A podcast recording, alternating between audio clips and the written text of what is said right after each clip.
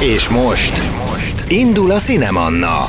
A mikrofonnál Dudás Viktor filmszakértő. Anna FM. Köszöntöm a kedves hallgatókat az újabb Cinemanna beszélgetésünk alkalmából. A mai vendégem egy filmszakmai családból származó üzletasszony, producer, aki a Magyarországon zajló forgatások többségéhez kapcsolódik, de tekintélyes filmográfiáján kívül igen kevés egyéb információt mutat róla a világháló. Én azt tudom, hogy az általános iskola elvégzését követően a Verespálné gimnáziumban érettségizett, ezután Belgium és Franciaország felé vette az irányt, ahol közgazdaságtant tanult, majd a Budapesti Műszaki Egyetemen szerzett MBA diplomát. Noha már 7 évesen kijelentette, hogy az édesapjával a szakmában fogalomnak számító Ron Walter Ricci Bélával fog dolgozni, erre csak 1996-ban került sor, és azóta közösen vezetik az ország meghatározó kamera és fénytechnikai kölcsönző cégét, a Sparks Kft-t, amely a Panavision képviselője is. Vendégem a cég menedzselése mellett produceri karriert is épít, és a korábban jellemző társ produceri kreditek helyett napjainkra már vezető producerként jegyez sikeres mozi és tévéfilmeket. Ha a filmekről beszélgetünk, mindig határozott véleménye van, amelyen érezni mennyire tájékozott és magabiztos tudással rendelkezik. Ő is olyan személyiség, akinek a filmszakma az élete, de amikor találkozunk látni, hogy a divat és a parfümök világában is nagyon otthonosan mozog. Köszöntem a Cinemanna vendégmikrofonjánál Ron Walter Juditot.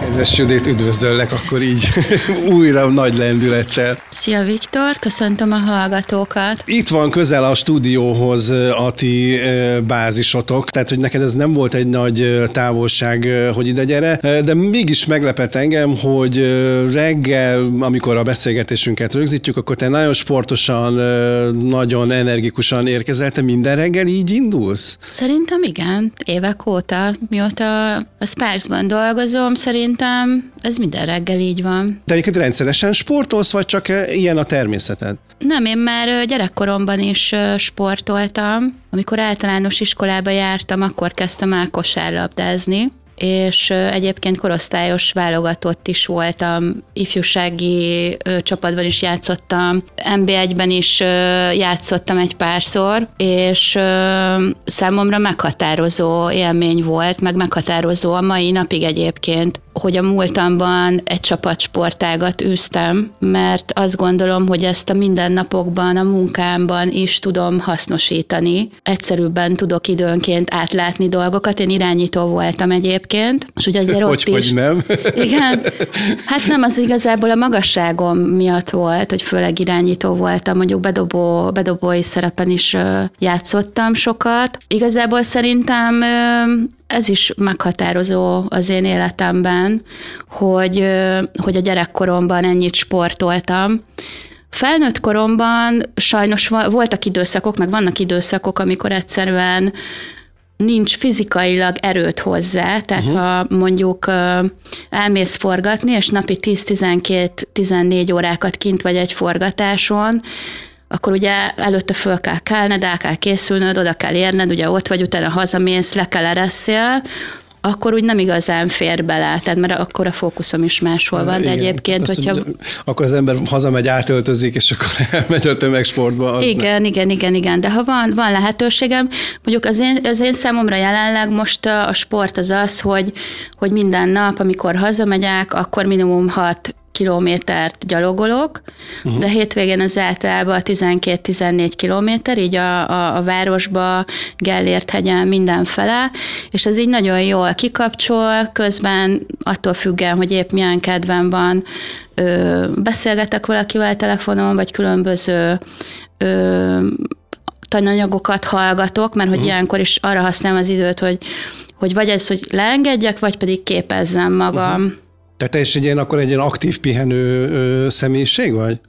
Azt gondolnám, hogy igen. Mondjuk van, vannak olyan hétvégék, amikor, amikor azt érzem, hogy mondjuk erre tudatosan kezdtem el nagyon odafigyelni, hogy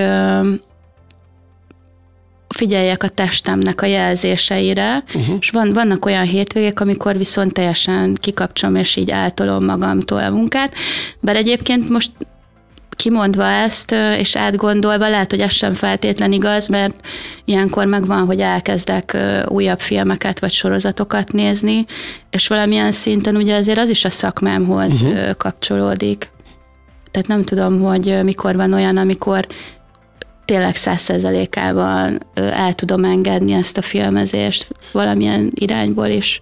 Vannak neked is olyan sorozataid, amire így rákattansz, és alig várod, hogy hazaérj, hogy nézd a következő részt, vagy ezeket úgy azért el tudod engedni? Én azt gondolom, hogy a streaming cégeknek ez a fajta disztribúciója, ez mindenkit megőrített. Uh-huh. Tehát, hogyha valaki talál egy olyan típusú vagy témájú sorozatot, amit ő nagyon beszívja és nagyon érdekli, akkor szerintem mindenki várja azt, hogy hazaérjen és, és folytatni tudja. Régen ez úgy működött, hogy hetet vagy két hetet vártál arra, hogy egy újabb uh-huh. epizódot meg tudjál nézni. Most meg ugye alapjaiban véve már föltöltik rögtön szinte mhm. az összes epizódot, Né- néha van olyan, hogy csak hetente egyet. Vannak egyébként olyan sorozatok, igen. És olyan is előfordul, lehet, hogy mondjuk egy, egy ilyen fárasztó 10-12 órás nap után hazaérsz, és akkor na most még miért tudom, hogy már fáradt vagyok, de annyira érdekel, meg akarom nézni, olyan nem, nincs. Nem, olyan nincs. Nem. És amikor nézel egy ilyen sorozatot, akkor a Romvalter Judit így fejben elkezdi költségvetni, hogy úristen, ezt mennyiből csinálhatták? Ehhez mennyi lámpa kellett? Hú, milyen optikával vették föl? Vagy ez nem ez? Egy, Ki tudod kapcsolni magad ilyenkor? Érdekes kérdés. Szerintem vannak olyan sorozatok, ami, aminél teljesen el tudok vonatkoztatni. Ott lehet, hogy inkább ilyen kreatív megoldások, hogy na, ezt, ezt hogy találhatták ki, vagy ki volt ennek a, az ötletadója, vagy hogy tudták ezt megoldani ilyen jól. De a legtöbbször próbálok egyébként én is teljesen egyszerű emberként megnézni egy-egy filmet vagy sorozatot, mint bárki más, akinek semmi köze nincsen a, a szakmához. És szerintem ez azért is fontos, mert az embernek kritikusnak kell tudni lennie a saját munkájával kapcsolatban is. Uh-huh. Tehát nem állíthatom azt, hogyha hogy mondjam, csinálok egy produktumot, aminél látom, hogy hát azért kilóg a lóláb, hogy akkor ezt ne osszam meg az alkotókkal, vagy beszéljük át, hogy mi lehet a megoldás, vagy már egyébként eleve úgy indulunk neki, hogy megnézzük, hogy egyáltalán hogyan realizálható az a projekt egy adott büdzsével úgy, hogy az egy vállalható színvonal, minőség legyen mindenki számára. Uh-huh. A, amikor így ilyen tervezési időszakban vagy egy projekttel, akkor mennyire hatnak rád, vagy mennyire kell, hogy hassanak rád a nemzetközi trendek? Te mennyire figyeled a, a konkurenciát ilyen szempontból? Azt gondolom, hogy ebben a szakmában kiindulva abból, amilyen területről én jövök, ugye én alapvetően technológia, technikai területről jövök, nélkülözhetetlen, hogy napra kész legyen a szakmai tudásom. Ha azt kérdezed, hogy mondjuk a másik oldalon filmgyártói oldalról nézve ez, ez, ez hogyan valósítható meg, napjainkban azt gondolom, hogy ez elég nehezen, hiszen annyi szolgáltató jelent meg, mint streaming cég, a, a, a nemzetközi piacon, és alakulnak át a különböző tévétársaságok szolgáltatásai is, hogy rengeteg cikket kell olvasnom ahhoz, hogy kicsit átlássam, hogy egyáltalán mi történik a, a világban, de alapvetően szerintem ahhoz, hogy az ember jól tudja végezni a munkáját, bármelyik oldalon is, ahhoz azért napra késznek kell tudnia lenni, látnia kell, hogy milyen igények, milyen trendek alapján készülnek el a különböző projektek, milyen új újabb technikai megoldásokat ö, alkalmaznak, ne felejtsük el, hogy például a, az online streaming cégek megjelenésével például, nem tudom, hogy mennyire szoktad figyelni, de ma már nincsen egy olyan standard bevett ö, állapot, ami azt mondja ki, hogy mondjuk egy epizód csak 45 perc lehet. Uh-huh. Vagy egy epizód csak 50 perc lehet. Tehát, hogy egy sorozaton belül is pár éve elkezdtem azt megfigyelni, ami nagyon érdekes volt a számomra, hogy van olyan epizód, ami 52 perc, van olyan epizód, ami 58 perc, vagy egy óra két perc, tehát hogy attól függően, hogy mi a tartalma, mivel akkor még nem voltak reklámok, ugye most már beszélik, hogy majd reklámok is lesznek ezeken a felületeken, nem volt semmi, ami behatárolta volna a lehetőségeket. Tehát azt gondolom, hogy hogy ha valaki jól szeretné végezni a munkáját, akkor szerintem figyelnie kell azt, hogy mi történik a világban. Te jársz egyébként ilyen nemzetközi vásárokra, ahol mondjuk az új technikai eszközök felbukkannak, ahonnan ti akkor, ha jól gondolom, vásároltok, és utána kínáljátok tovább a felhasználóitoknak? Természetesen, tehát ö, nem csak szakmai vásárokra és kiállításokra járok el, hanem folyamatosan kapcsolatban vagyok úgymond a gyárakkal is, akik ezeket a termékeket állítják elő.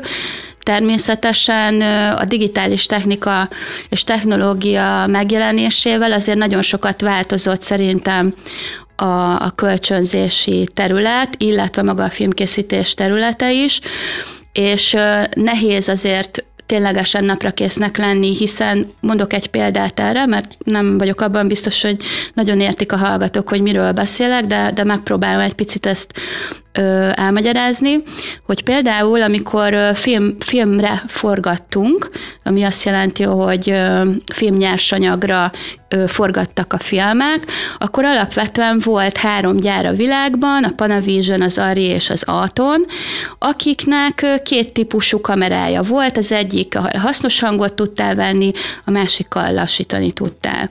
És nagyjából tudtad azt, hogy négy-öt évente ezek a gyárak ki fognak jönni egy-egy új termék termékkel, ami ugyanezt fogja tudni, de már egy fejlettebb technológiával fog elkészülni.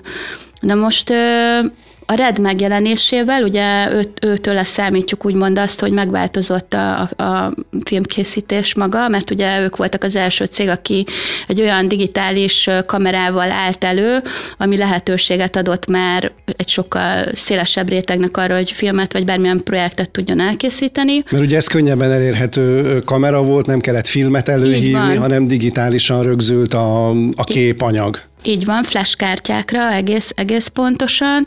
Tulajdonképpen az ő megjelenésük lehetőséget adott tulajdonképpen az összes többi gyárnak arra, hogy, hogy megvásároljanak egy ilyen kamerát, az ő körülményeikben, a gyárukban teszteljék különböző helyzetekben, és kifejlesztenek egy ennél jobb saját technológiát.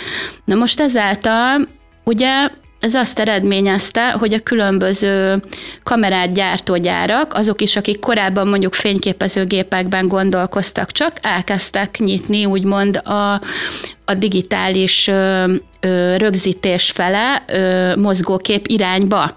Tehát a következő ilyen változás az a, az a Canon volt, aki ugye kijött a Mark D típusú kamerájával, amit egyébként először inkább ilyen home videósoknak szántak, meg, meg, meg, meg olyan típusú ö, operatőröknek, akik mondjuk esküvőkön vagy valamilyen rendezvényeken vannak, és senki nem számított, legkevésbé ők arra, hogy, hogy maga a filmipar is ezt ilyen mértékben elkezdi használni. A Tehát, különböző... hogy a professzionális irányba is elkezdték felhasználni ezt. Abszolút.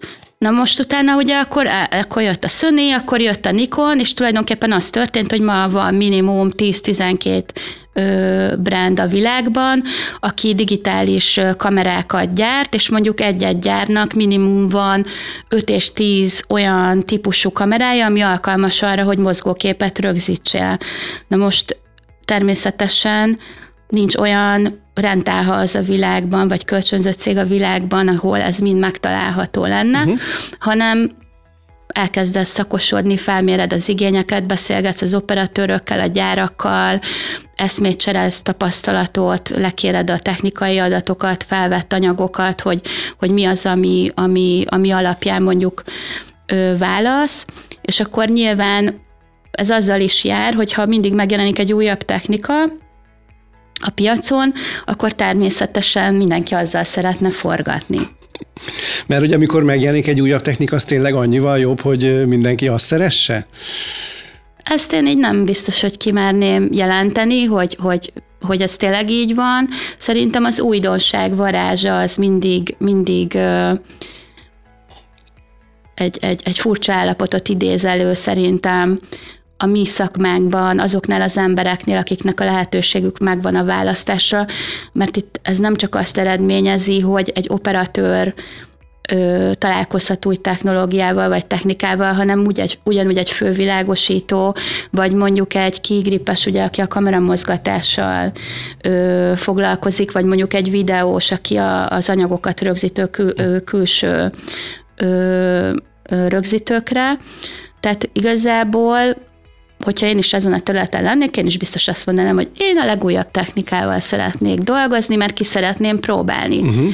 És ugye ez azért alakult így ki, mert a reklámfilmek szoktak általában lenni azok, ahol ezeket az új technikákat, meg technológiákat tudják tesztelni, és amikor eljutnak egy, egy film vagy egy sorozat felkéréséhez, akkor viszont azt tudják mondani kicsit pontosabban, hogy, hogy mondjuk ezzel a típusú kamerával és ezekkel a típusú objektívekkel szeretnék tesztet csinálni, és aztán arra az adott projektre leszűkíti, hogy akkor melyik lenne a legjobb technika, és aztán ugye jön egy gyártásvezető, vagy jön egy lányproducer, vagy jön egy producer, aki megnézi a számokat, és azt mondja, hogy hát sajnos ez nem fér bele, vagy jó, hát akkor, akkor, akkor megyünk és áttárgyaljuk a kölcsönzött céggel, hogy akkor hogyan tudjuk azt megoldani, hogy mindenki boldog legyen. És akkor arról van, te Juditnak a jó indulatára próbálnak brazírozni, hogy Judit nem lehetne ez egy kicsit olcsóbb. Ez szokott erre is példa lenni, igen. Amikor, tehát a felvezetőben mondtam, hogy szinte majdnem az összes Magyarországon zajló forgatással valamilyen módon kapcsolatok. Azért segítsünk már a hallgatóknak, hogy meséljük el, hogy a, hogy a Sparks az mit tud nyújtani egy produkciónak, legyen az reklámfilm, vagy videóklip, vagy nagyjátékfilm. Tehát mi mindent tudtok ti adni a forgatáshoz? Tehát egy ilyen termékpaletta felsorolás. Értem. A cégünk, a Spars Kft. ugye a kezdetekben, 1992-ben, amikor megalakult, akkor kizárólag világítás technikai eszközökkel tudta segíteni a különböző produkcióknak az elkészültét. Utána 1995-ben elkezdtem fejleszteni, amikor megjelentek a kameramozgatók, dollik, tehát amire mondjuk ráül egy operatőr a kamerával, és egy dolly gripes, vagy egy kirigripes tologatja őt egy sinem, vagy gumikeréken, valamelyik helyszínen, vagy mondjuk egy, egy krán, amire ráraknak egy kamerát, és teleszkópikusan tud a kar kibe, kibe menni. Hát ugye ez a kamerát nem csak síkban tudja mozgatni, hanem gyakorlatilag a földtől föl az ég felé és vissza. Van. Tehát gyakorlatilag emelkedik és süllyed. Emelkedik és süllyed, közelebb megy a szereplőhöz, távolabb jön, így és van. ezt nem csak az objektívvel, hanem az operatőr mozgásával tudja ezt elérni. Igen, így van. És ö, ugyanebben az évben agregátorral is elkezdtünk foglalkozni, ami tulajdonképpen áramfejlesztő, mert nagyon problémás volt, hogy a produkciók, akik különböző helyszíneken forgatnak, azok nem tudnak forgatni, mert nincs áram, tehát így nem tudnak lámpákat használni. És aztán 1997-től kezdtük el a, a azért beszélek már több eszembe, mert ugye akkor már bekapcsoltam a cégbe, a kamerakölcsönzés irányt is felvenni, illetve a videórögzítést. Tehát tulajdonképpen úgymond háttértechnikai kiszolgáló cég vagyunk a filmiparon belül, a különböző produkcióknak, amik amelyek tőlünk tudnak bérelni világítástechnikai felszerelést, kamerafelszerelést, kameramozgató felszerelést, teherautókat és áramfejlesztőket. Tehát igazából azokat a technikai eszközöket, amelyek azok ahhoz szükségesek, hogy mondjuk egy, egy videoklip elkészüljön, és utána ezt valaki meg tudja nézni a YouTube-on. Uh-huh. Mert utána már az, hogy a, a rendező és az operatőr meg a vágó ezt hol rakja össze, abban már ti nem vesztek részt, de gyakorlatilag ami a forgatási helyszínen történik, annak minden egyes attribútumával ti ki tudjátok szolgálni a, a, az alkotókat. Na erről még majd fogok kérdezni, de kicsit szaladjunk vissza az elejére. Te már 7 évesen azt mondtad, hogy az édesapáddal együtt fogsz dolgozni. Miért is volt ez annyira fiatalon ennyire egyértelmű? Hát ez egy jó kérdés, nem, nem tudom, hogy erre mm, hogyan tudnék neked válaszolni. Talán úgy, hogy én nagyon korán elkezdtem dolgozni, tehát mondja, hat évesen lejártam a házunk mellett levő könyvesboltba, édességboltba és közértbe segíteni kipakolni az árut, könyveket csomagolni, értékesíteni, meg, meg egyebek és valahogy ugye beleláttam a szüleim világába is, mert nagyon sokszor kivittek minket forgatásra. Ugye arról nem beszéltünk, de nekem édesanyám is a filmiparban dolgozott, ő maszkmesterként a magyar televízióban, Ugye és Szántó, Szántó Mária, ugye, ha... Vagy Rombalter Mari, vagy Szántó Mari néven lehet Igen. megtalálni általában ilyen végel címlistákon. Édesapámat meg általában Rombalter Ricsi, és akkor vagy egyébként volt olyan vicces helyzet az életemben, amikor így az iskolában mondták, hogy te a, a, a, a Ricsi, meg a Mari, ő testvérek, vagy ők hogy vannak, mert láttuk kiírva őket egy filmbe, és mondtam, elment ők a szüleim. Um, úgyhogy um, de hogy akkor te, te is bejártál édesapáddal a, a tévébe, és onnan jött, hogy onnan, hát, onnan jött? Nem tudom, hogy mennyire emlékeznek a hallgatók, vagy te arra, hogy azért a 80-as, 90-es években azért rengeteg koncert volt, rengeteg olyan színházi felvétel, tévéfilm, tévésorozat, amik, amik különböző helyszíneken történtek. Nem a tévészékházban, igen. Nem, nem feltétlenül a tévé, tévészékházában.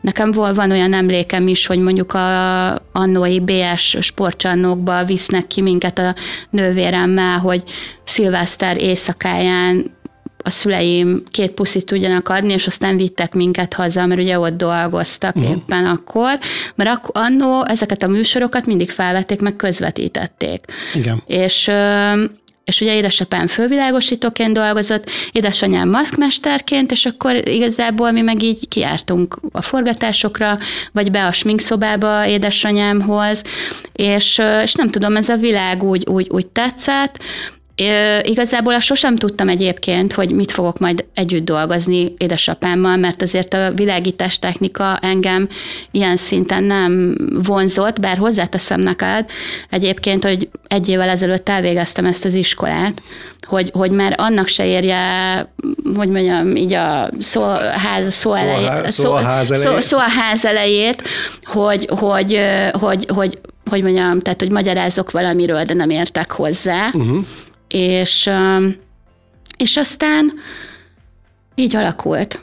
Édesapádnak honnan jött a, a Ricsi becenéve a Romwalterből? Vagy... Nem, onnan, hogy a neve Romwalter Béla Richard. Ja, hogy értem, bocsánat. Ez nekem nem, nem semmi ez, gond. Ne, ez nekem nem volt meg, én csak próbáltam megfejteni, hogy a Ricsi az honnan jött, de akkor... Ne, onnan jött, hogy tulajdonképpen az egész szakma őt Ricsinek kezdte Igen. elszólítani, és ö, a szüleink kívül Bélának egyébként senki nem nem hívja, vagy uh-huh. nem hívta. Uh-huh.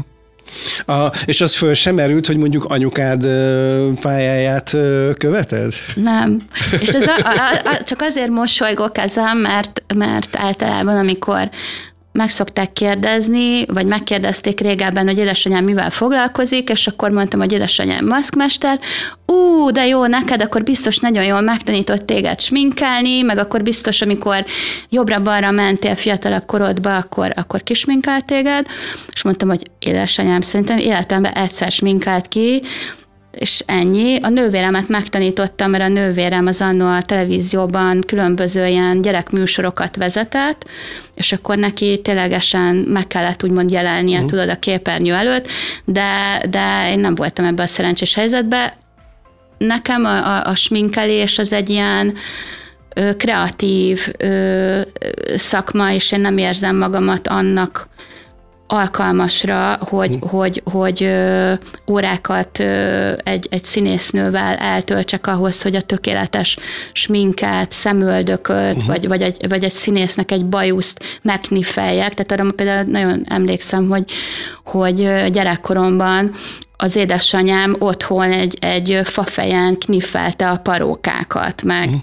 meg a bajszot és a szakállat. Uh-huh és mutat, hogy akkor köszönöm nekem inkább ebből nem kell annyi, és elindultál Belgium és Franciaország irányába közgazdaságtan tanulni? Hát úgy alakult az élet, hogy, hogy a gimnáziumban is én francia nyelvet tanultam, meg a francia intézetben is, és aztán jött ez a lehetőség, és nagyon hálás vagyok a szüleimnek, hogy meg tudták teremteni ennek az anyagi feltételeit, mert azért ne felejtsük el, hogy azért ez rendszerváltás környéke és után uh-huh. történt, és, és azért akkor még egy nagyon más világ volt. Uh-huh. És akkor te innen kicsöppentél a kinti világba. Úgy érzed, hogy az, hogy te elkerültél akkor innen Magyarországról, ez mondjuk a te üzleti szemléletedet, vagy az élethez való viszonyodat, ez alapjaiban meghatározta? ahogy azt mondtam neked a beszélgetésünk elején, hogy a mai napig hatással van rám a kosaras múltam, ez is uh-huh. abszolút mértékben. Szerintem ez is annak az oka, hogy sokkal könnyebben tudok külföldön, külföldiekkel, vagy Magyarországon külföldiekkel kapcsolatot teremteni, vagy, vagy mondjuk, vagy tárgyalni, vagy, vagy, vagy együtt dolgozni velük. Amikor kint tanultál, és kint éltél kvázi, akkor mondjuk a tanuláson kívül szereztél munkatapasztalatot is? Tehát, hogy nem csak az iskolapadban szocializálódtál, hanem beleláttál mondjuk kinti cégeknek a tevékenységében, Abszolút. hogy szakmai gyakorlat, vagy bármilyen nem vettél ott kint részt? Igen.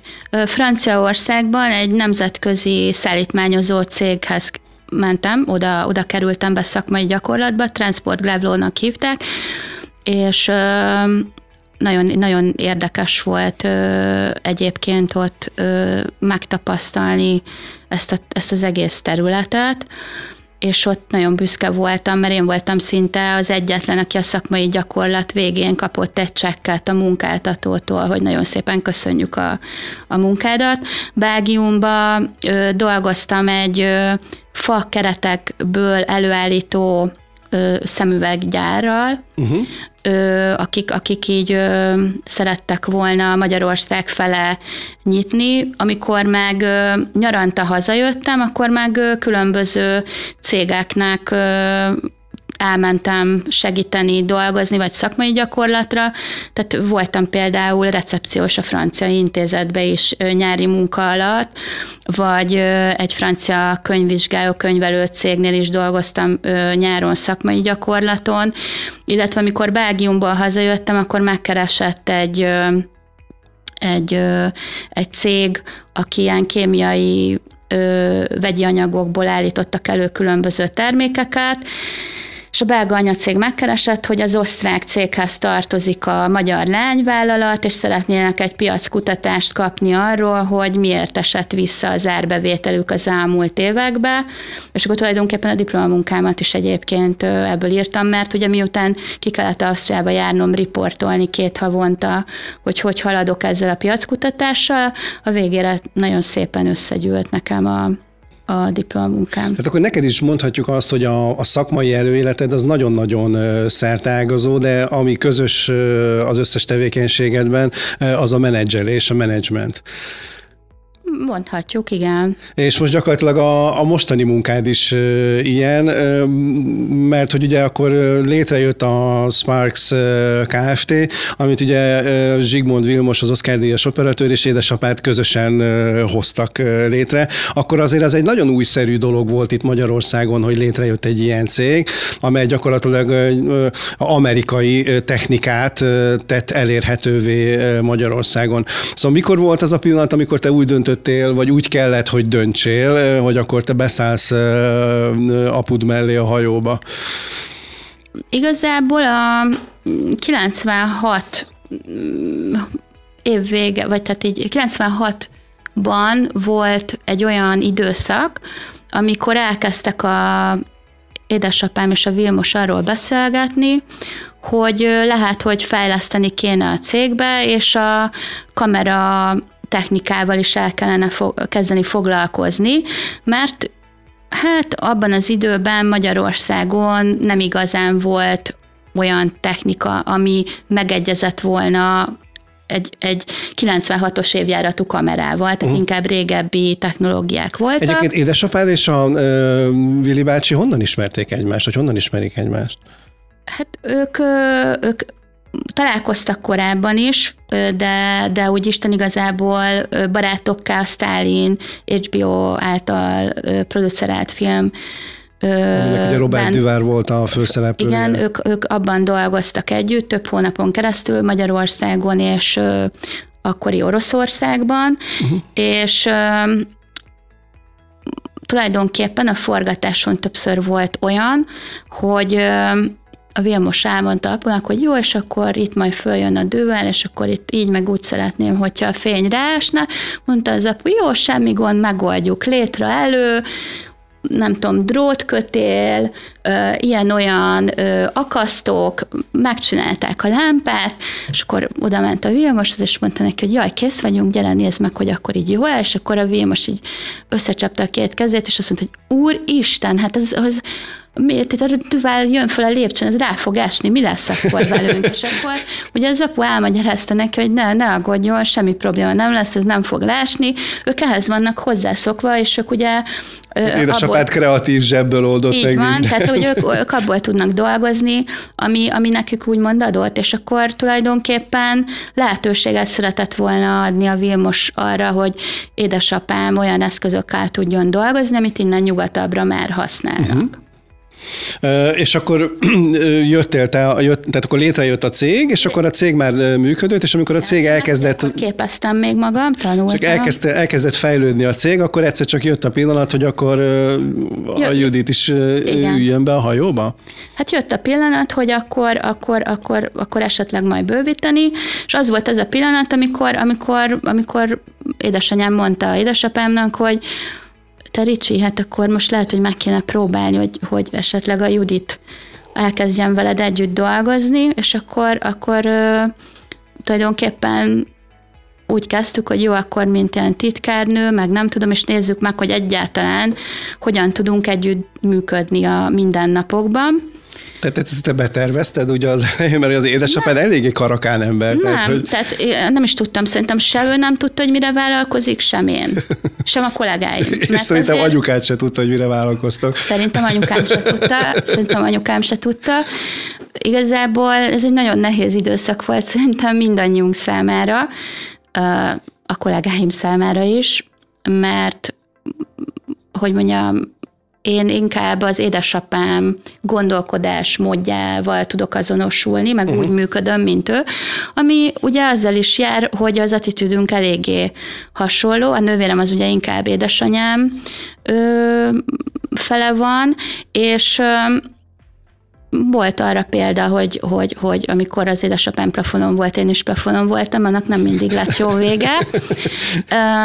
és ugye ennek az is volt az oka, hogy hogy ugye én egy teljesen új világból érkeztem bele uh-huh. ebbe a kölcsönzőiparban, egy teljesen más fajta szemlélettel, tudással, mint az édesapám, aki már 40 éve dolgozott, ugye. Uh-huh.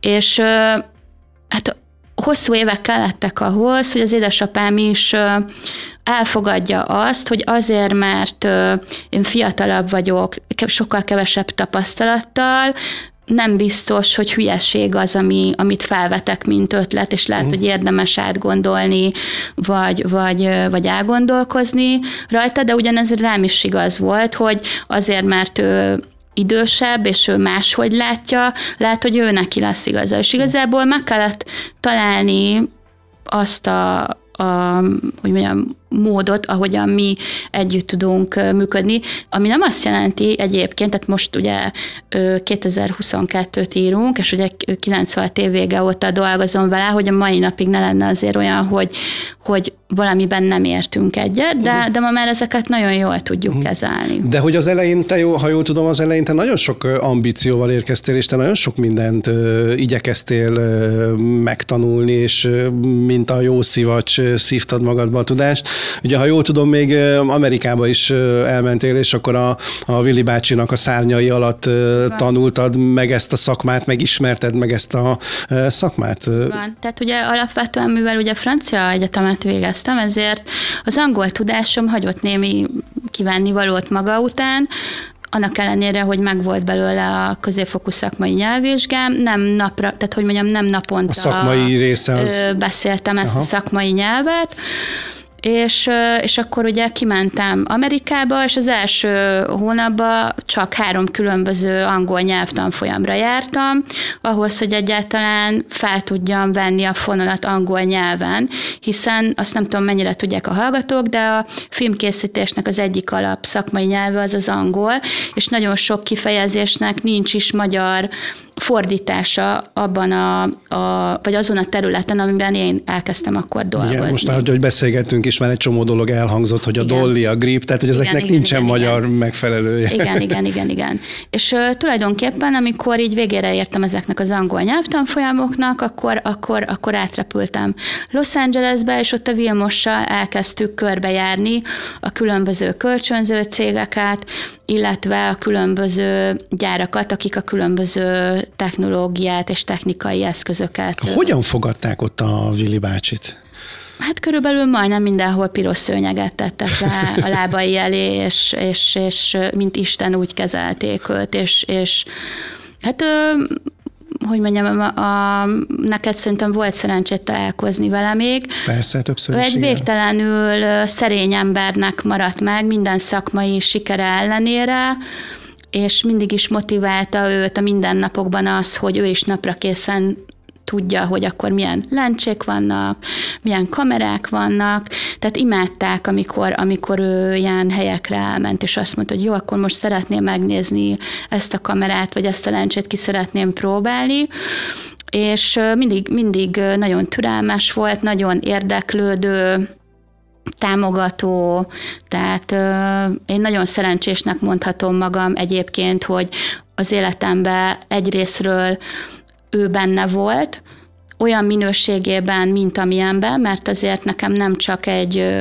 munkakapcsolatom volt vele, hanem az én számomra ő olyan volt, mint a második édesapám, tehát én, én, én rengeteget utaztam vele, laktunk egy szállodai szobába is, életem első fesztivál élménye is filmfesztivál. vele együtt, filmfesztivál élménye is vele együtt volt Velencébe, rengeteg szakmai kiállításra mentünk együtt, és ö, nekem, nekem ő nagyon-nagyon sok ö, példát mutatott, és tanácsot adott az életem mindennapjaihoz, amit én így a mai napig próbálok követni, és végtelenül hálás vagyok neki, hogy, hogy, hogy ténylegesen ő ennyire szeretett engem, és ennyire úgymond mondhatnám azt, hogy kicsit lányaként uh-huh. kezelt.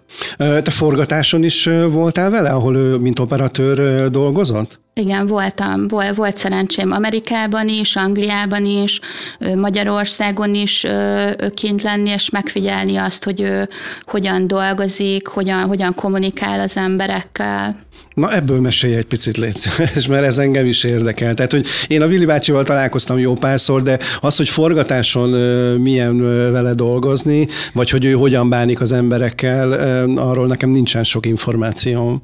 Hát ő őt úgy kell elképzelni, hogy egy ilyen nagyon, nagyon, nagyon szerény ember, de végtelenül tudja, hogy mikor mit szeretne, és, és azért ő mindent megtesz a megfelelő kommunikációval, hogy azok a dolgok azok úgy legyenek ott, mert ő már vizuálisan annyira mhm. előbb van, és látja maga előtt, hogy, hogy mit, hogy szeretne felvenni. Egy iszonyatosan felkészült ember volt, tehát ha, ha őt fölkérték egy munkára, akkor már előtte hasonló típusú filmeket nézett, vagy, vagy festményeket, vagy különböző dolgokból kezdett el inspirálódni hozzá. Technikailag mindig különböző teszteket végzett előtte, hogy mi lenne a legalkalmasabb kamera technika és, és objektív az, amivel a legjobb képet tudná előállítani. Rengeteg időt szánt az utómunkára, a fényelésre, és tényleg ő, ha 16 órát dolgozott, és napi muszter volt, ő a 16. óra után is odament, megnézte a napi musztert, és csak utána ment el aludni. Uh-huh.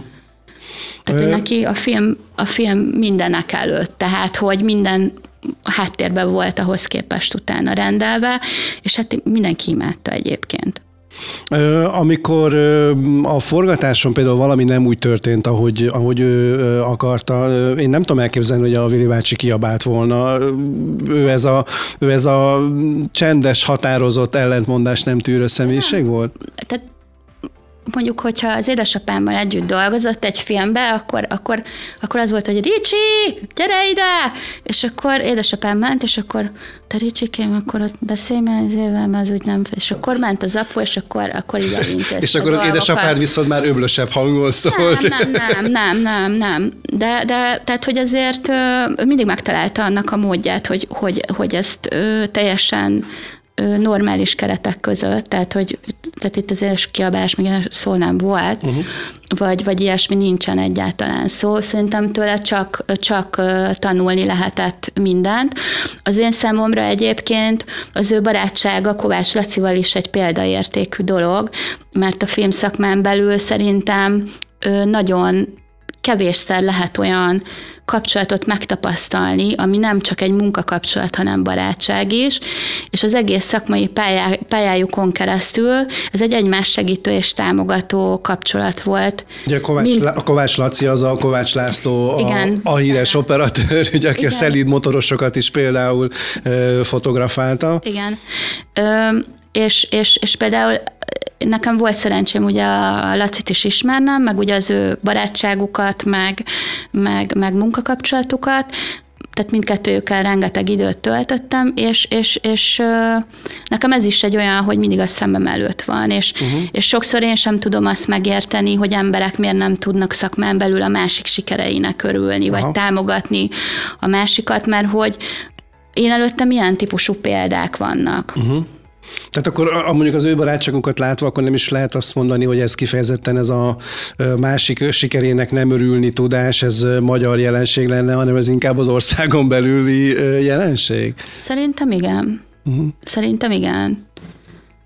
Szerintem nem, nem tudom, ez lehet, hogy egy ilyen emberi, emberi tulajdonsággal együtt jár, és nehéz néha elvonatkoztatni attól, hogy esetleg más sikeresebb lehet. De ez mondjuk szerintem nem csak a filmszakma területére igaz, hanem én azért ezt így látom a baráti társaságomban más területen is. Én nem tudom, én, én például tökre örülök annak is, hogyha bármelyik magyar film különböző sikereket ér el a világban, akkor is, ha mondjuk ugyanabban a versenyben én is versenyzem a saját filmemmel, uh-huh. vagy, vagy akármi, mert, mert tök jól viszik a hírét, és, és sikeres, és akkor nekem is egy plusz motivációt ad, hogy hú, de jó, akkor megyünk tovább, és csináljuk tovább a dolgokat. De ugyanez igaz arra is, hogyha XY mondjuk támogatást kap, és filmet készíthet, jó, de jó, akkor lesz még egy magyar film, ami, ami el fog készülni. De, de nem tudom, mert ez egy szűk szakma, és nehéz, nehéz olyan kapcsolatokat látni benne, ami, ami ezt a példát uh-huh. viszi. De van azért rá példa. Kicsit személyes lesz, de neked melyik a legkedvesebb emléked a Vili bácsival? Húha, ez egy nagyon-nagyon jó kérdés. Nekem az egyik legkedvesebb élményem egyébként az ő fényképezte Zsigmond Vilmos kiállításához fűződik a Ludwig Múzeumba, uh-huh. mert ugye neki ez tulajdonképpen az élete fotókban megjelenítve. És uh, ugye három hónapig volt látható a, a Ludwig Múzeumban ez a kiállítás, és többször voltam ott vele. Volt olyan, amikor tárlatvezetésem volt, de hazajött a, a, a születésnapjára 2015. júniusába, és akkor volt ugye vége a kiállításnak is, és akkor az egyik délután azt mondta, hogy figyelj Judit, én még ki szeretnék menni a kiállításra, menjünk már ki, és kimentünk, és kért egy széket, ott, és most, hogy beszélek róla, kiráz egyébként a hideg. Egyébként mert magam mindig, előtt... amikor, amikor a, a Vili bácsiról beszélsz, mindig elérzékenyülsz te Igen, is. igen, igen.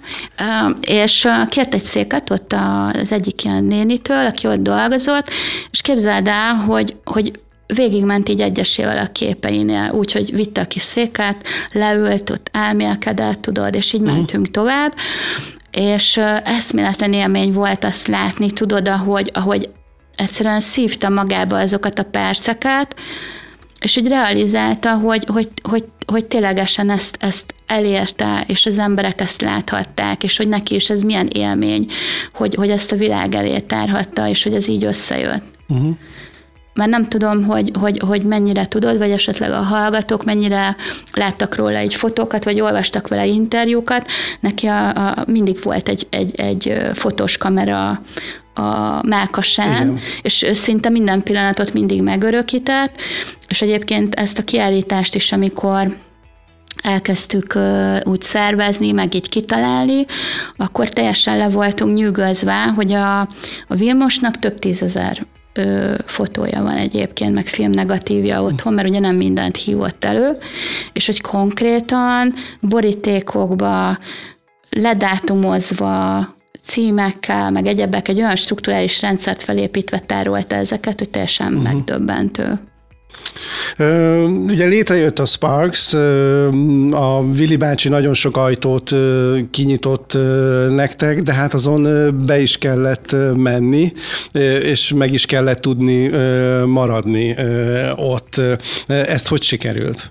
Tehát ugye most már azért elég sok nemzetközi produkció számára egyértelmű, hogy veletek dolgozik, majd te mondod a nagy neveket, hogy kik, de hát azért ez nyilván nem volt egy könnyű menet, azért itt elég sok lépcsőn kellett meg, lépcsőt kellett megmászni a sikerért. Hát igazából ez nagyon kemény munka, egy nagyon, nagyon, nagyon sok alázattal, nagyon sok kitartással, nagyon sok precizitással, ezt nem győzöm hangsúlyozni, mert a mi területünkön, amelyiken én dolgozom, a háttérkiszolgálás filmtechnikai eszközökkel. Ez egy olyan terület, ahol nem, nem fér bele az, hogy bárki hibázzon ö, a cégbe, tehát teljesen mindegy, hogy most irodai szintről beszélünk, könyvelési szintről beszélünk, vagy raktári szintről, tehát most úgy mondom, hogy kiszolgálói szempontból ö, nézve, és a sok-sok éve kemény munkáival és különböző projektjeivel el tudtuk kezdeni bebizonyítani azt nemzetközi szinten, hogy mire vagyunk képesek. És nyilván végtelenül hálás vagyok az összes kollégámnak, aki jelenleg is a cégben dolgozik, vagy korábban volt mondjuk munkatársunk, mert ő nélkülük nem tudnánk ott lenni, ahol most vagyunk. Arra, hogy, hogy nemzetközi szinten hogy ismerték el a munkánkat, arra az egyik legjobb példa, amikor mi a Panavision-nek ö, ö, ügynöksége lettünk úgymond Magyarországon, vagy képviselete, mert... Ők a világ egyik legnagyobb kamera, filmes kamera gyártó cége? Optika. Optika. Igen, optika, és ugye őről azt kell tudni, hogy ők nem értékesítik a termékeiket, tehát kizárólag csak bérbe venni tudod. Uh-huh és, hát hiába vagyok én a legnagyobb operatőr a világon, akkor se tudok venni magamnak nem. egy Panavision optikát, nem, csak nem bérelni tudsz. tudom. Lehet, hogy mondjuk nyertél egy díjat valahol, és mondjuk azzal járt, hogy egy darab Panavision által legyártott optikát te megkaptál, de alap, alap, alapvetően nem, nem tudod megvásárolni, és tehát számunkra az egyik ö, legnagyobb elismerése nemzetközi szinten egyébként a munkánknak, az az volt, amikor mi a Panavisionnek képviselete lettünk hivatalosan is, hiszen Vilmos ö, természetesen beszélt rólunk a Panavisionnek, tehát hogy meghallottak rólunk, de ahhoz nekik is különböző kutatásokat kellett végezni, hogy ezt a bizalmat úgymond nekünk megadják. Utána meg ha ezt a bizalmat mi meg is kaptuk, azt a mindennapi munkánkkal bizonyítani kell, hogy mi változatlanul erre a feladatra alkalmasak vagyunk, uh-huh. és megfelelő színvonalon és módon végezzük el ezt a szolgáltatást az ügyfelek fele, hiszen akkoriban is, meg most is egy Panavision képviseletnek lenni, azért az egy szint. Tehát uh-huh. a Panavision az nem szerződik le akárkivel, mert akkor inkább nincs azon a területen. Uh-huh. De ugyanakkor utána 2014-ben a Warner Brothers cégnek a lámpa kölcsönző cégével kezdtünk el együtt dolgozni, ami szintén, hát gondold el Warner Brothers. Hát Igen. Most, hogy mondjam, tehát azért ezek mind, mind olyan nagy dolgok, vagy például a Univerzállal is együtt dolgozunk, lámpakölcsönzői szinten, ami pont, pont nagyon, hát az én számomra úgymond vicces volt, mert most legutóbb, mikor voltam szeptemberben továbbképzésen Amerikába, akkor, akkor elhívtak egy, egy megbeszélésre, és akkor én elmentem a Universal stúdióba, és akkor kiposztoltam csak így poénból egy ilyen fotót, és akkor jöttek már ilyen izek, hogy úristen, te a fekete épületbe voltál meetingen. Mondom, miért ott mi van? Hát ez a, nem tudom én, milyen exekutív szint, és, és izé, hát jó, én erről semmit nem tudok, de oda kellett így menni. Tehát, hogy azért ezek valamilyen szinten azt igazolják, hogy, hogy, hogy egy olyan cég vagyunk, aki megbízható, jó szolgáltatás nyújt, jól végzi el a, a, a feladatait, mert különben ezek a cégek nincsenek arra rászorulva, hogy, hogy, hogy velünk együtt dolgozzanak. Tehát, hogy itt gyakorlatilag minden nap meg kell harcolni a, a pozícióért, vagy be kell bizonyítani azt, hogy méltók vagy a, a pozícióra? Tehát, igen, tehát azért, mert, mert lehetőséget kaptál, az nem jelenti azt, hogy akkor hátradőlhetsz. Uh-huh. Nyilván az évek alatt felhalmozódik egyfajta szakmai tapasztalat, ami megkönnyíti a feladatodat és a munkádat, vagy például a kollégáimnak a munkáját a mindennapokban, de mindig azt szoktam mondani a kollégáimnak, és az ördög soha nem alszik, főleg a mi területünkön, mert ugye technika és mint a számítógépek bármikor bármi történhet, de próbáljuk ezt folyamatosan ö, fenntartani, és úgy végezni a munkánkat, hogy mi is folyamatosan meg tudjunk újulni, fejlődni tudjunk, jobban tudjuk kiszolgálni az ügyfeleket, jobban tudjuk velük kommunikálni, meg egyebek, de, de ez egy folyamatos felkészültséget igényel egyébként. Én gyakortan szoktam mondani azt, hogy a Magyarországra látogató külföldi produkciók, hogy ennyire szeretik Magyarországot, abban nem csak az játszik szerepet, hogy van ez az adóvisszatérítési rendszer, rendszer, ami ugye olcsóbbá teszi az itt dolgozást, vagy az itteni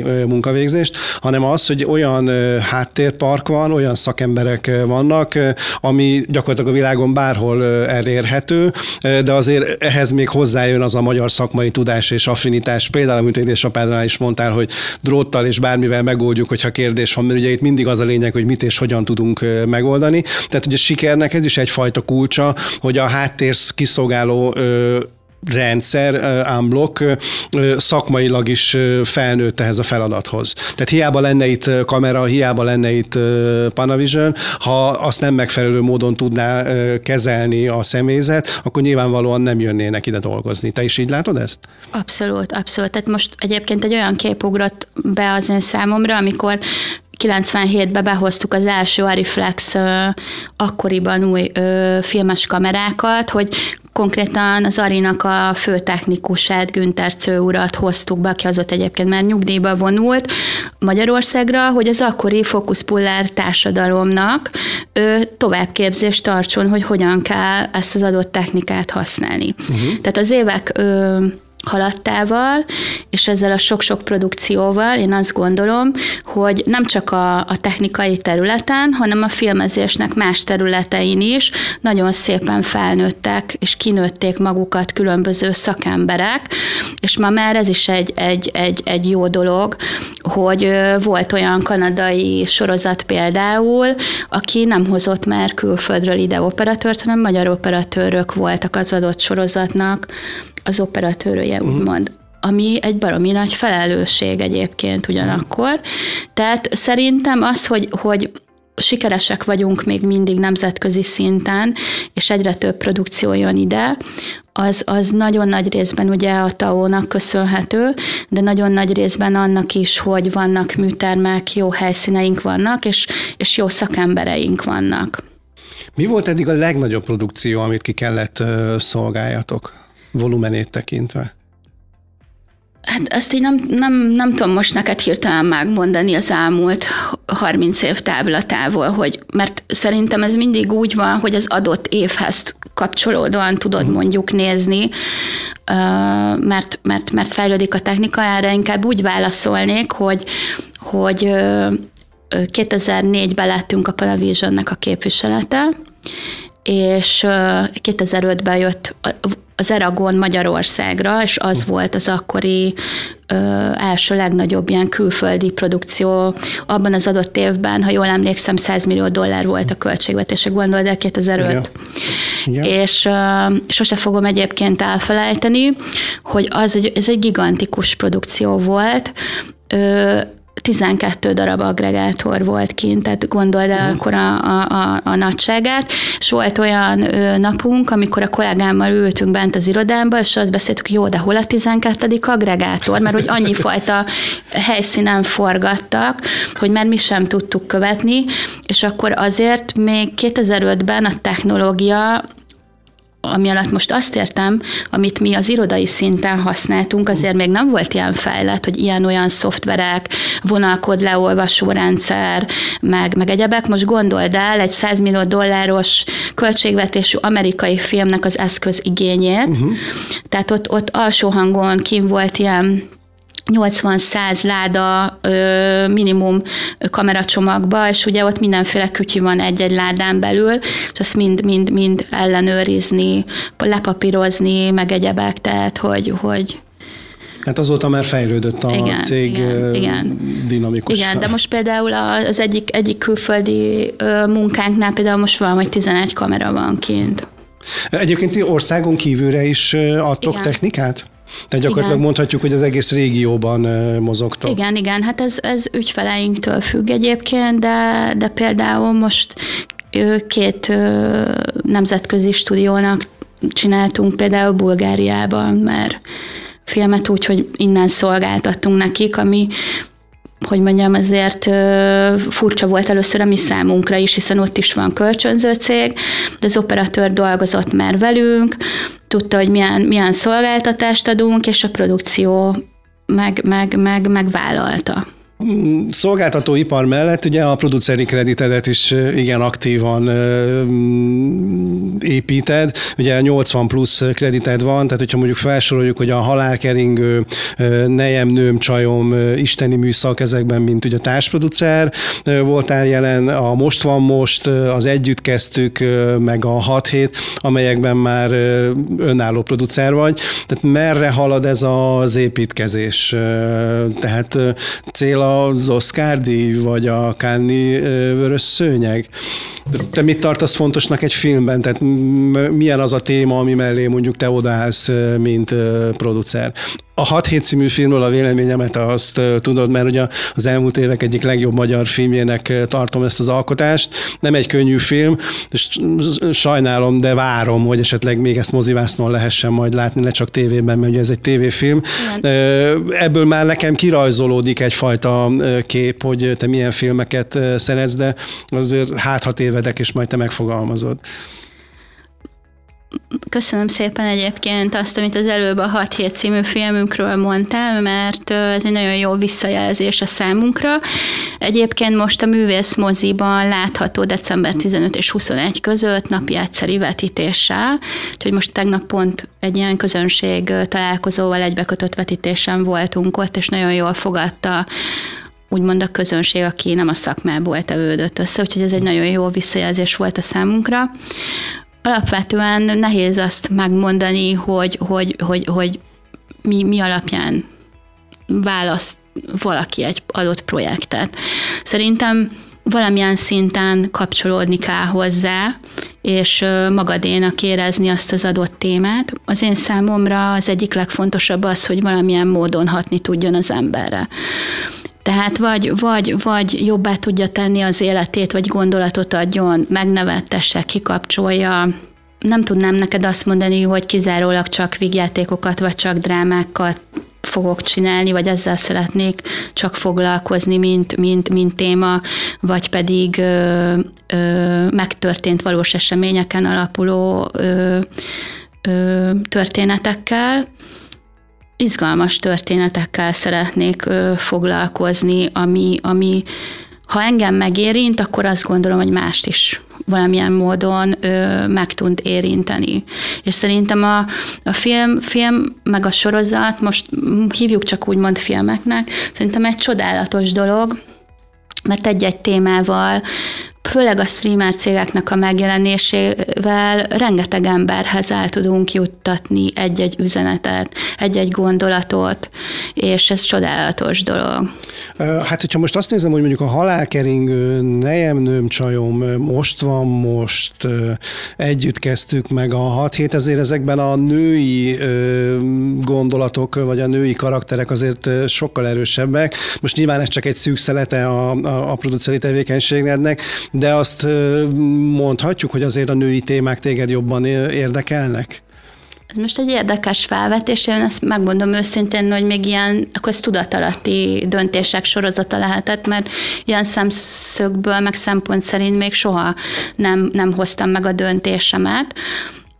Olyan tudatos döntésem például van, hogyha ha van lehetőségem arra, hogy, hogy mondjuk rendezőt válasszak, akkor, akkor szeretném segíteni a női rendezőket, hogy nagyobb teret tudjanak ö, kapni de itt most szólok a férfi rendezőkhöz is, hogy, hogy ne, ne értsék ezt, ezt félre, mert nagyon szívesen Kopog, dolgozom. Kopogtatni azért lehet. Persze, természetesen, tehát nagyon szívesen dolgozom velük is, de hát azért, hogy mondjam, magam is nő vagyok, tehát azért az elmúlt több mint 25 éve azért én is megtapasztaltam, hogy azért ebben a szakmában nem egyszerű feladat, mert csak mhm. azért sem, mert gondolj bele abba, hogy, hogy egy produkciónál minimum napi 14-16 órát dolgozol, tehát ez már eleve fizikailag is ugye eléggé megviseli az embert, és akkor gondold el, hogyha mondjuk nőként még gyereked is van, meg családod is van, meg egyebek ezt működtetni, fenntartani, foglalkozni velük azért nem egy egyszerű feladat,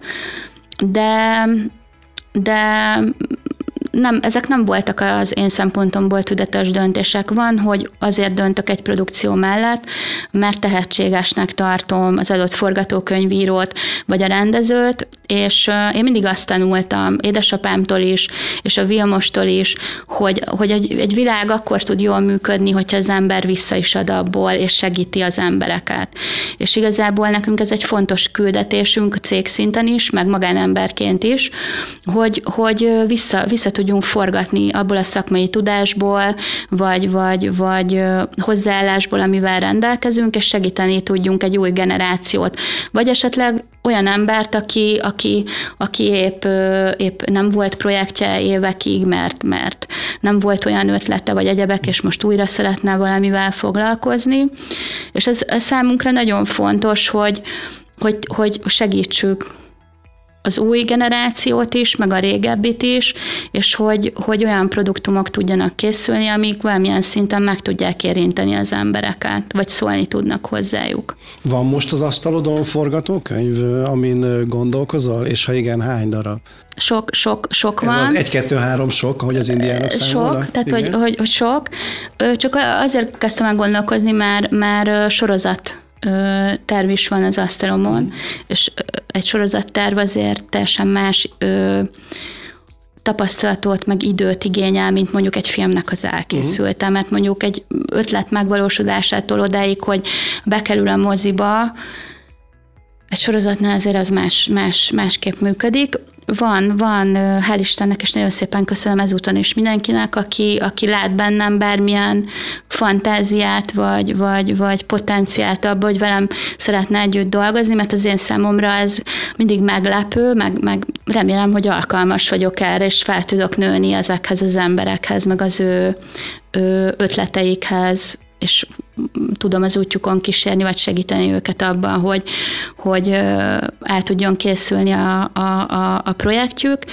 Ugyanakkor meg nehéz eldönteni, hogy akkor ténylegesen melyikre tudsz ténylegesen tiszta szívből ö, igent mondani, mert azért valljuk be, hogy egy, egy, egy filmnek az elkészülte, hogyha mondjuk ötlettel is érkezik valaki, vagy nagy Isten forgatókönyvvel, nem tudom, hogy a hallgatók ezt mennyire tudják, azért sokszor 4-5-6 év az embernek az életéből, és rengeteg idegeskedés és stressz járul ezzel, mert egy producernek a munkája nem csak abban, vagy abból tevődik össze, hogy felkarol egy ötletet, és akkor utána elkezdik megírni a forgatókönyvet, hanem abban is, hogy ennek a finanszírozását előteremti, és ha kell, akkor banki kölcsönökön keresztül, vagy más módokon előfinanszíroz, áfától kezdve minden, ugye most az áfa 27 százalék, akkor kezdjünk el gondolkozni, hogy mondjuk egy 300 millió forintos projektnél, vagy egy 600 milliósnál ez mennyi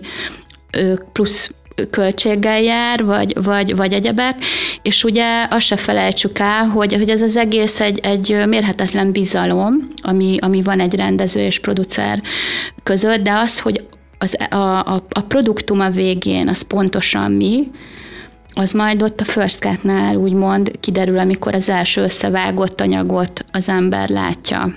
Tehát addig egy folyamatos bizonytalanság van.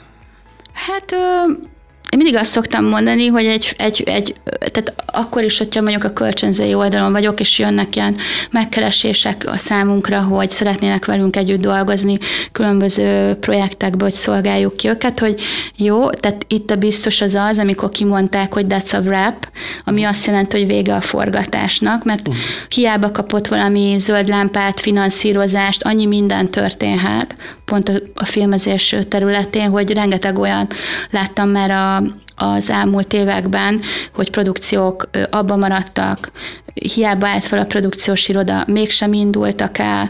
Nagyon, tehát hogy tényleg változó világban élünk, sok minden fordulhat elő. Tehát az én számomra mondjuk, hogyha a kölcsönzői részről mondod, akkor nekem akkor van vége egy produkciónak, amikor tényleg kimondták, hogy itt a vége, és már arról kapunk e-mailt, hogy stábbuli van. Egy saját produkciónál pedig azt gondolom, hogy, hogy még akkor sincs vége a filmnek, amikor már moziban van, hiszen még akkor is annyi munka van vele, hogy interjúkat szervezzél, különböző promókörutakat a, a, a filmnek, milyen egyéb disztribúciós csatornákra tudod még, még, még eljutatni. Úgyhogy igazából ennek így soha, soha, soha nem ér véget produceri oldalról nézve mondom. De egy biztos, akárhogy is, lámpa, kamera, és azt megelőzően agregátor, az biztos, hogy kell hozzá, amire meg akkor ott van a Sparks, ugye? Így van, igen, igen, igen. Bár ne felejtsük el, hogy azért a mai okostelefonokkal is lehet már filmet készíteni vagy különböző produktumokat. Nyilván, de hát azért a, a minőség azért meg, megkövetel egyfajta technikai hátteret is, mert azért nem gondolnám, hogy például a nagy szolgáltatók, vagy a nagy televíziótársaságok, vagy a nagy moziforgalmazók, azok mobiltelefonnal készített filmeket szeretnének szakmányban bemutatni. Noha ugye tudjuk, hogy Steven Soderbergh-től kezdve nagyon sokan forgattak már mobiltelefonra, de azért a technika az mégiscsak megkövetel egy színvonalat. Vagy mondjuk, pontosabban mondjuk azt, hogy... mondom, hogy a színvonal követel meg egy bizonyos technikát. Igen, mondjuk azt, hogy ez jelenleg így van. Hogy ez hogyan és miként fog változni a jövőben, azt még nem tudjuk. Mert most minden annyira gyorsan és annyira hirtelen változik, hogy még bármi, bármi előfordulhat. Jó, hát akkor ezt a beszélgetést most itt fejezzük be, és akkor amikor majd foglak gyakran hívni telefonon, meg úgyis találkozunk rendszeresen, amikor majd az lesz, hogy a Sparks kamera kínálatába elkezdenek a mobiltelefonok is beszivárogni, akkor majd újra folytatjuk ezt a beszélgetést. Rendben. Nagyon köszönöm. szépen köszönöm. Én is köszönöm. És köszönöm a hallgatóknak is, hogy végighallgatták a beszélgetésünket. Szép napot kívánok mindenkinek! Cinemanna. Itt a 98.6 Manna FM-en. A mai alkalommal eddig számíthattunk megtisztelő figyelmükre. Köszönöm Ron Walter Juditnak, hogy elfogadta a meghívásom. Bízom benne, hogy a kulisszák mögé tekintő beszélgetésünket hallgatóink is érdekesnek találták. Aki lemaradt volna az elejéről, a Manna FM oldalán lehetősége van azt visszahallgatni. Ha tetszett a Cinemanna, a közösségi média felületeken a like is jöhet, minden megosztásért pedig külön köszönet. Nemes Ambrus technikus kollégám nevében is köszöni a figyelmüket Dudás Viktor, remélem hamarosan újra találkozunk, a viszont hallásra. Ez volt a Cinemanna. Jövő pénteken újabb filmes sztorikkal és izgalmas beszélgetésekkel várja a műsor házigazdája, Dudás Viktor filmszakértő. Ezt az epizódot visszahallgathatja a Manna FM weboldalán és podcast csatornáin. Manna FM.